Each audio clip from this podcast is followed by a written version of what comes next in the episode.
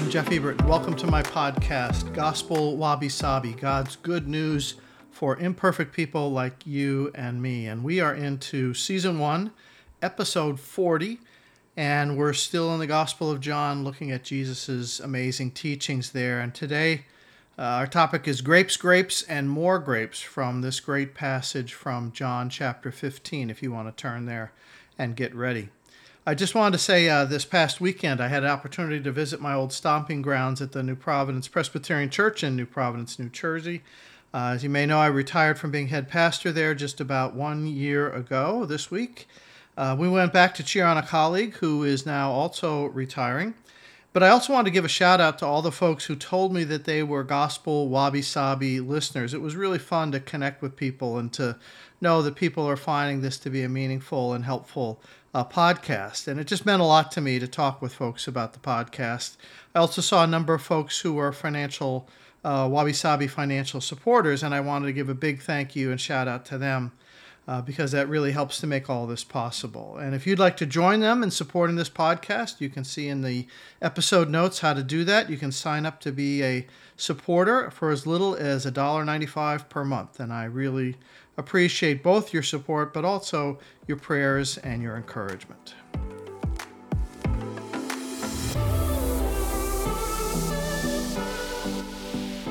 As we move into a beautiful portion of Jesus' teaching on the vine in John chapter 15. I want you to know that uh, I'm borrowing heavily from the writings and insights of Pastor Bruce Wilkinson, who I really think nails this passage because a lot of people uh, read this passage and they get some mixed feelings or some mixed uh, understandings of what's really going on here. And so I think we'll be able to clear up uh, what that is all about today you know, the question that's always on our mind is, you know, what is God up to in my life? Why aren't things working out the way I expected? Why does God allow me to go through painful, difficult times? And wondering sometimes, where did my joy go? How do I know that I'm even growing in my faith? Why do I struggle so much with my prayer life? What does God really expect from me? And these are all common questions for people who are seeking to be sincere followers of Jesus Christ. Jesus wants to find his mission in the world this way. John 10 10, he said, I've come that you might have life and life in all its fullness, an abundant life, a flourishing life. That's kind of the popular word today, flourishing. It's an attractive offer to anybody. A psychologist might call it becoming, you know, self-actualized. A coach might say means finding your sweet spot. A boss might say it's living up to your potential. But however you phrase it, this flourishing life is usually never just the result of one thing. Usually it's a variety of things that overlap and work together to give a person a, an overall sense of wholeness or completeness or happiness in life. The Japanese also have a word to describe this idea of overlapping wholeness. It's not wabi sabi, it's called aikigai. Aikigai, loosely translated, aikigai is your reason to get out of bed in the morning.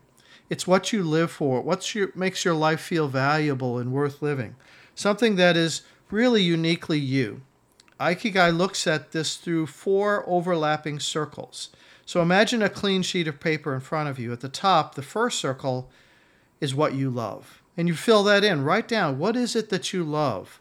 And that means you have to figure out what you really enjoy doing. What gets your blood pumping? What causes your heart to sizzle? What is it that makes you gives you something to look forward to? that stirs your emotions, that motivates you, what feels right to you. Figuring out what you really love is the beginning of this uh, sense of wholeness. The second circle, which would be on the middle left side of the paper, then asks, What are you good at? You see, it's one thing to be passionate about something, but it's another to be any good at it. I mean, I might really like golf, but I can, can't even sink a two foot putt maybe I can learn, maybe I can get better, and that's a good challenge. You know, if you want to start off and doing something different or change a career, or anyone who wants to make a new path in life, you might be able to improve your ability with education, practice, with discipline. So, I'm not shutting that down, but being able to match what you love with what you're actually good at will give your life a huge emotional boost. The third circle at the bottom center asks, well, what can you get paid for? Does your passion and your talent translate into a career or a profession? Uh, you know, a real job. I mean, I might really like to make, you know, uh, wooden birdhouses, and I might make really good birdhouses, but will anybody actually buy my birdhouses? If you can't get paid for it, then that's called a hobby. You might be an inspiring writer or a brilliant inventor, but if no one will pay you, it's a hobby. You can see how this builds together now. If you're good at something and you're getting paid for it, but you no longer love it, that's an unhappy job. And that's where a lot of people get stuck, especially later in life. They begin to hate what they're doing, but they can't let go of the paycheck. Being able to match what you love with what you're good at, and then finding some who, someone who's going to pay you for it, that's really golden. And finally, the fourth circle is what the world needs. In other words, am I making a valuable contribution to the world, or am I just taking up space for myself? Am I a positive influence in the world, or is it all just about me? The last circle uh, is about benefiting others. And what, it's what brings a sense of inner value to what we do. It may not be through your job. You might find your value comes through something that you volunteer for, a cause in that way. Uh, it might be through a ministry of teaching Sunday school or serving in a homeless shelter. But it's something, some place where you connect your passion, your talents, your desires with what the world needs. And you don't necessarily need to get paid for it to do it because you just love doing it and you know it's helping others. But Ikigai is where that sweet spot where all those four circles kind of come together and overlap in the middle. And I don't know that anyone hits that exactly, but I think we would all like to get as close to the center of those circles as possible. And if you're interested in pursuing that, there's a ton of stuff online to help you find your Ikigai sweet spot. Uh, for those of you who are supporters of the podcast, I will send you a copy of the Ikigai Circles uh, worksheet. Maybe you can use it as your own sort of uh, homework in looking at your own life. Now, Jesus didn't use the overlapping circles of a Venn diagram to describe the fullness he was talking about. Instead, he used a variety of word pictures that describe this flourishing life. The olive tree from Psalm 52, being the light of the world, the bread of life, being sheep and shepherds, in today's passage, where we look at what I think is one of the most beautiful sections of Scripture, if properly understood. Jesus uses the idea of the vineyard to describe this abundant, flourishing life.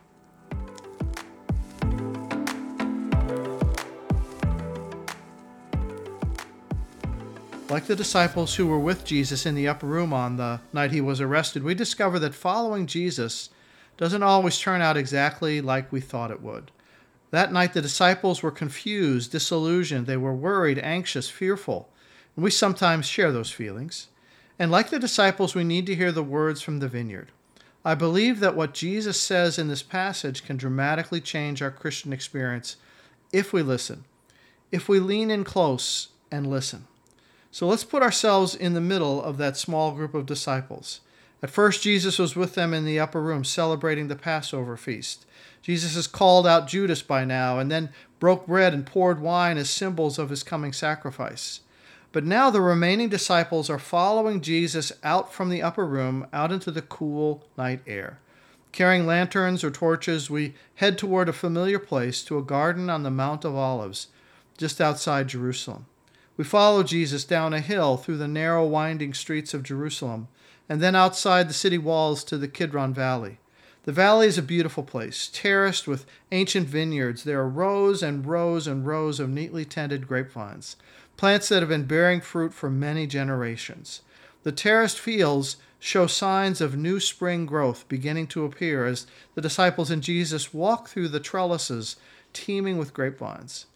Jesus, I think, must have just reached for a branch, and then, as he did so often, he took something simple from the immediate environment and turned it into one of the most significant object lessons of spiritual truth.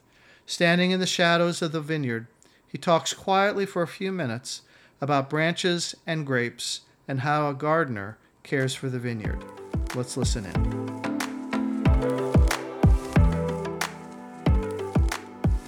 I am the vine. My Father is the gardener. He cuts off every branch in me that bears no fruit while every branch that does bear fruit, he prunes so that it will be even more fruitful. You are already clean because of the word I have spoken to you. Remain in me, and I will remain in you. No branch can bear fruit by itself, it must remain in the vine, and neither can you bear fruit unless you remain in me. I am the vine, and you are the branches. If a person remains in me, and I in them, they will bear much fruit. But apart from me, you can do nothing. If anyone does not remain in me, they're like a branch that is thrown away and withers. Such branches are picked up and thrown into the fire and burned. If you remain in me, and my words remain in you, ask whatever you wish, and it will be given you. This is to my Father's glory, that you bear much fruit, showing yourselves to be my disciples.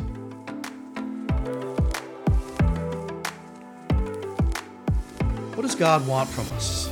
Jesus says it very simply here God wants us to live the kind of life that will yield a fruitful harvest for Him. He wants our lives to be fruitful for Him, and He's working in our lives to make this happen. This is God's plan.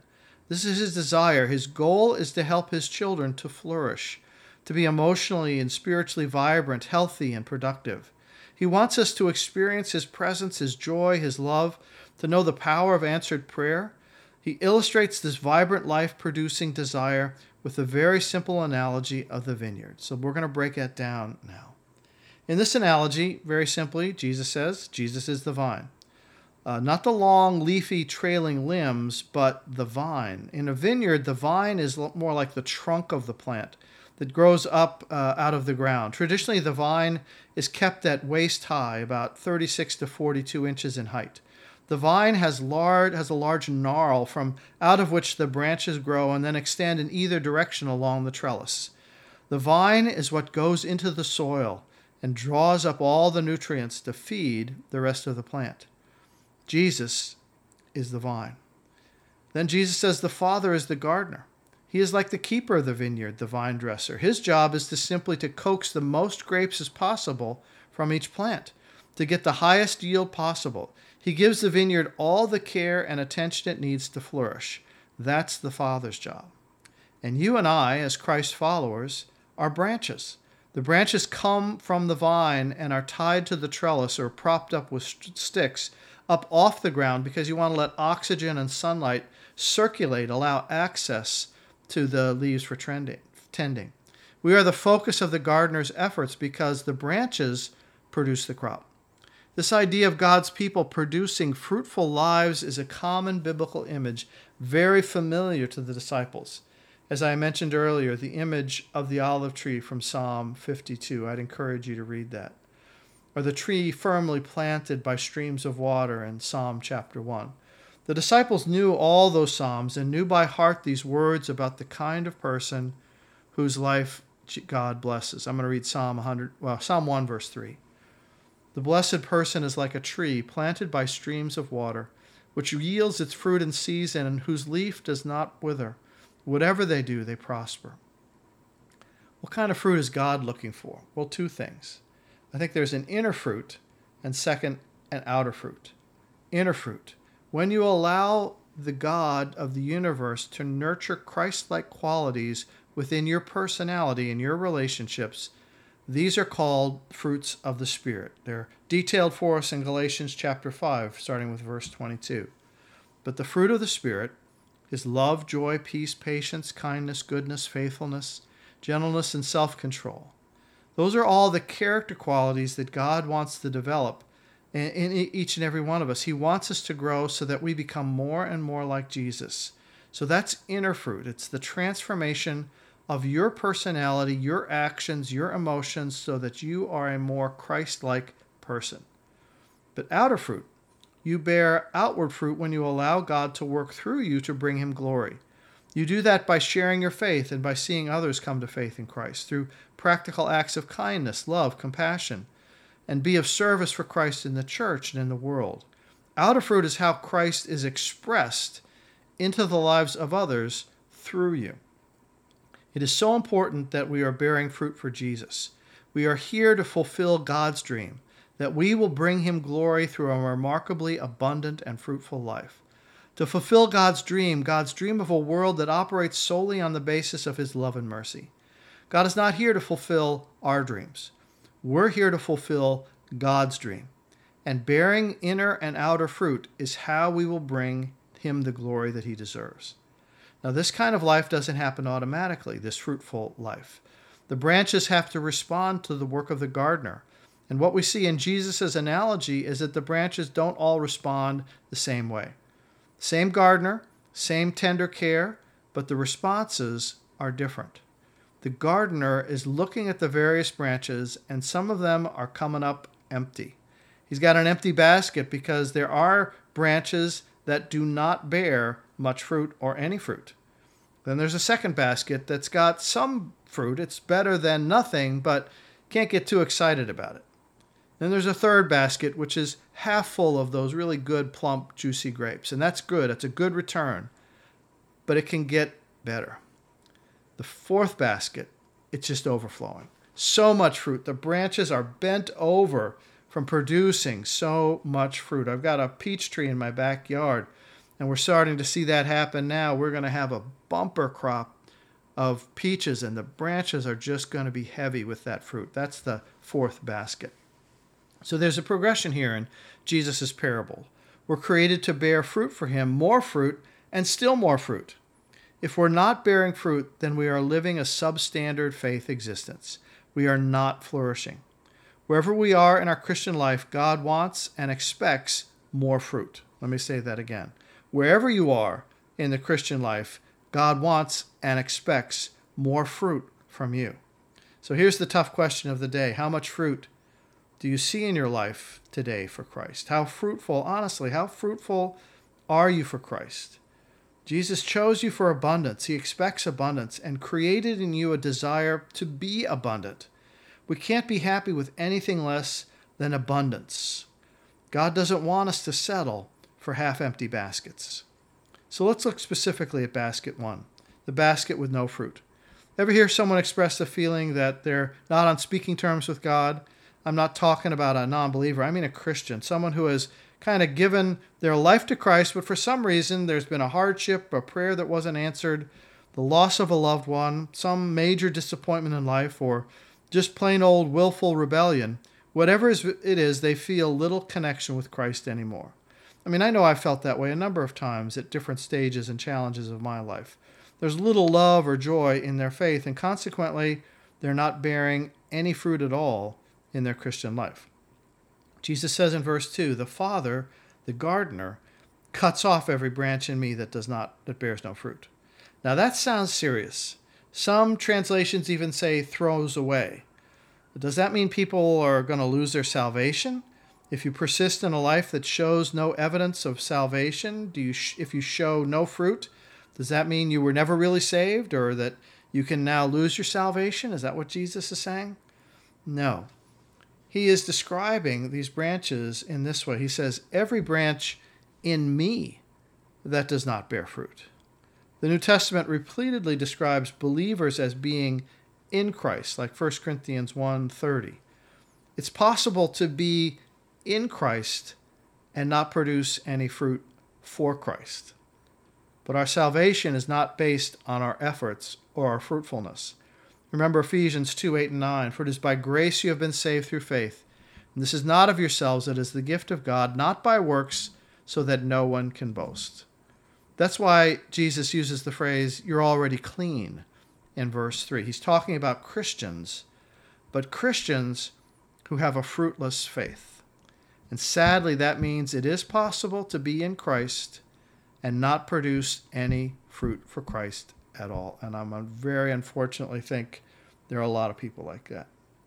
But the words cut off or takes away, that's kind of an unfortunate translation choice here. The Greek word is aro it's used in a variety of ways in the New Testament. The main meaning it means is to lift up, as in Matthew 14 20, where the same word aro is used to describe the disciples picking up and carrying 12 baskets full of food after feeding of the 5,000.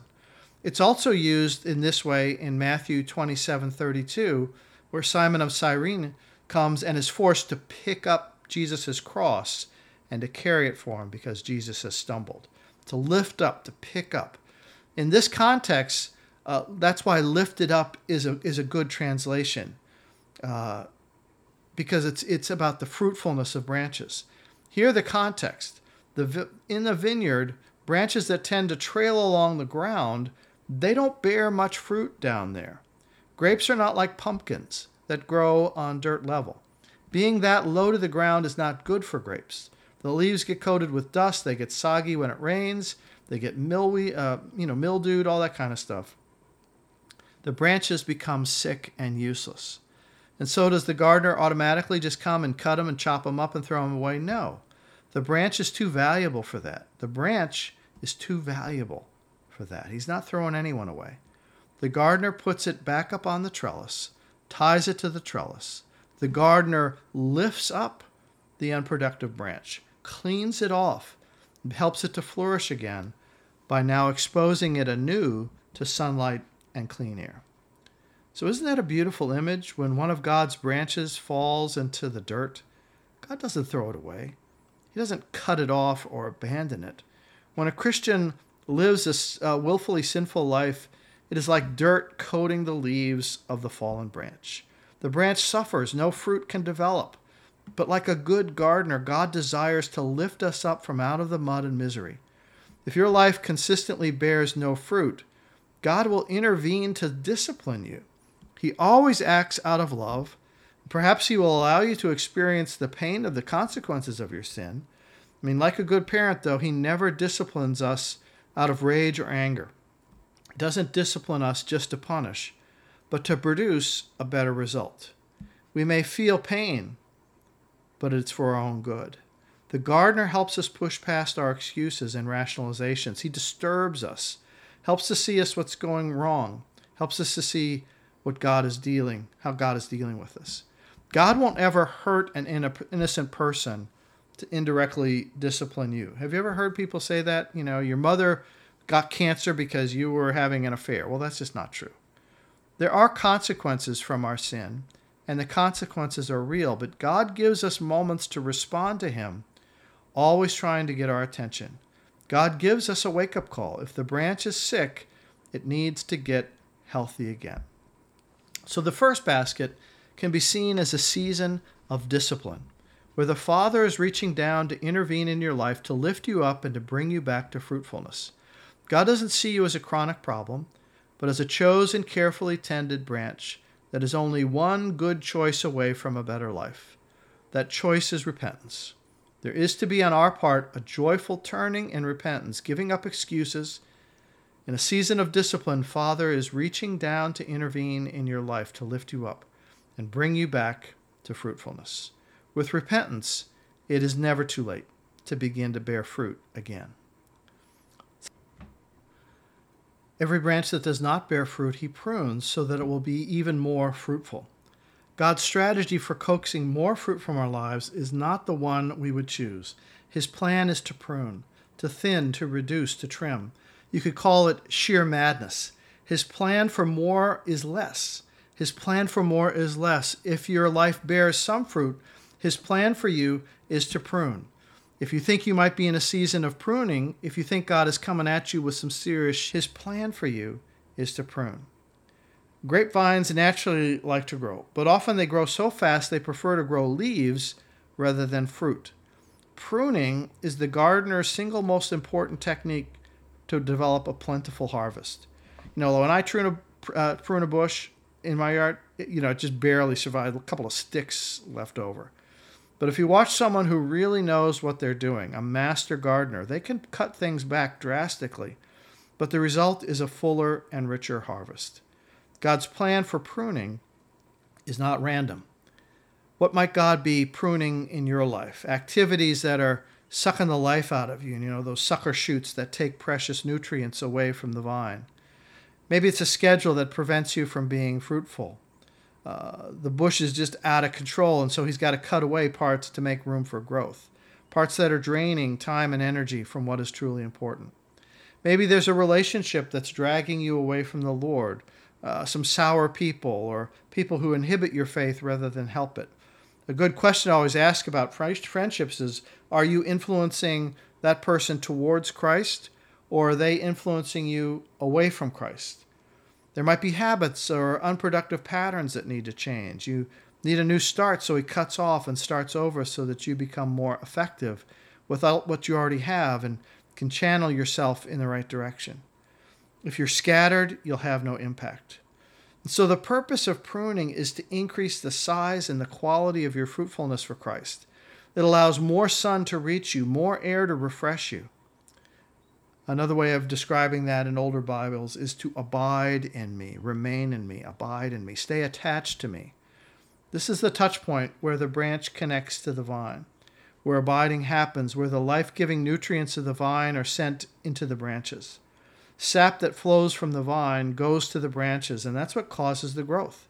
The only limitation is the size of the connection. Let me say that again. The only limitation in how much sap can go into the branches from the vine, the only limitation is the size of the connection. The largest, least obstructed touch point will have the greatest potential for a huge harvest. If your life bears a lot of fruit, God will invite you to abide even more deeply with Him. Jesus says the word we translate as abide or remain or stay attached, He says that word 10 times in John 15. 10 times. If we're listening, we got to pay attention to that. We must be together with Him.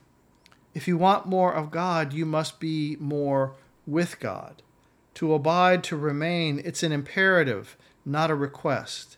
It's in the, a commanding voice, not a suggestion. It's an action.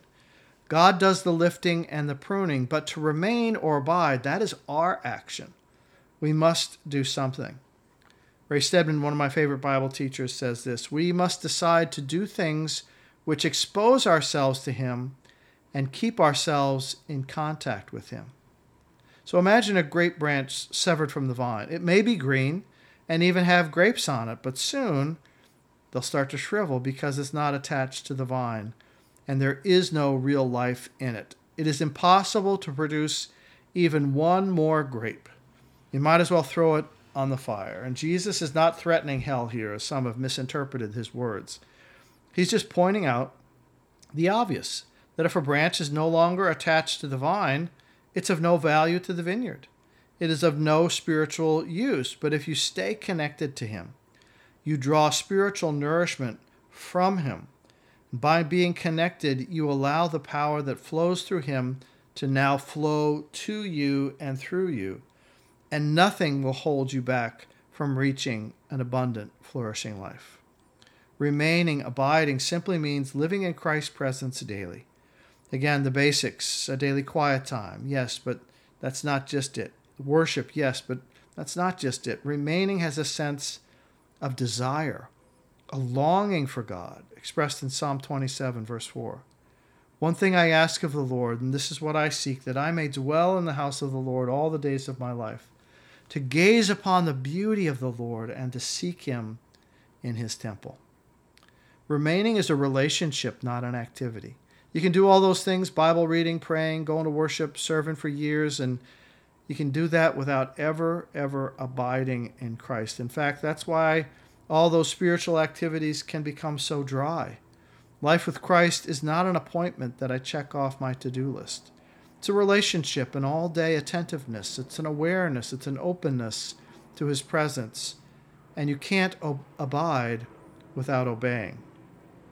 God will produce His fruit in your life, inner and outer fruit, if you abide, remain, stay attached to Him. And you'll be amazed at the fruitful life you will lead. And you will know you had nothing to do with it. God has a supernatural abundance in mind for you. God is always at work in your life in one of these ways. So you could be in a season of being lifted up, of discipline. And the response is to repent. You turn to Him. He wants to lift you up and begin again. You can be fruitful. You can rediscover the joy of your faith.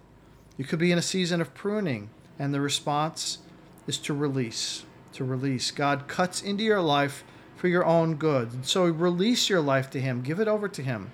Trust His hands at work pruning you and shaping you. Or you could be in a season of abundance, and the response is to remain, to stay attached, remain, abide, enjoy the pleasure of His presence, enjoy the harvest, the sense of intimacy, enjoy the source of life, the very life's blood of God flowing into you. Repent, release, remain. My deepest desire for all of us, for your, your, for you and for your church, is to be fruitful for Christ and to flourish for Him. The church as a whole is a vineyard. And I definitely think the church as a whole is going through a rough period of necessary lifting up and pruning. The church is also the vineyard. But I will be as productive as but the church will only be as productive as individual branches. That's where the fruit grows. So inner and outer fruit, that's where the action is. Repent, release, remain, and you will enjoy the fruit of the vine. Let's encourage each other this week to be fruitful for Christ. Amen. Have a good one.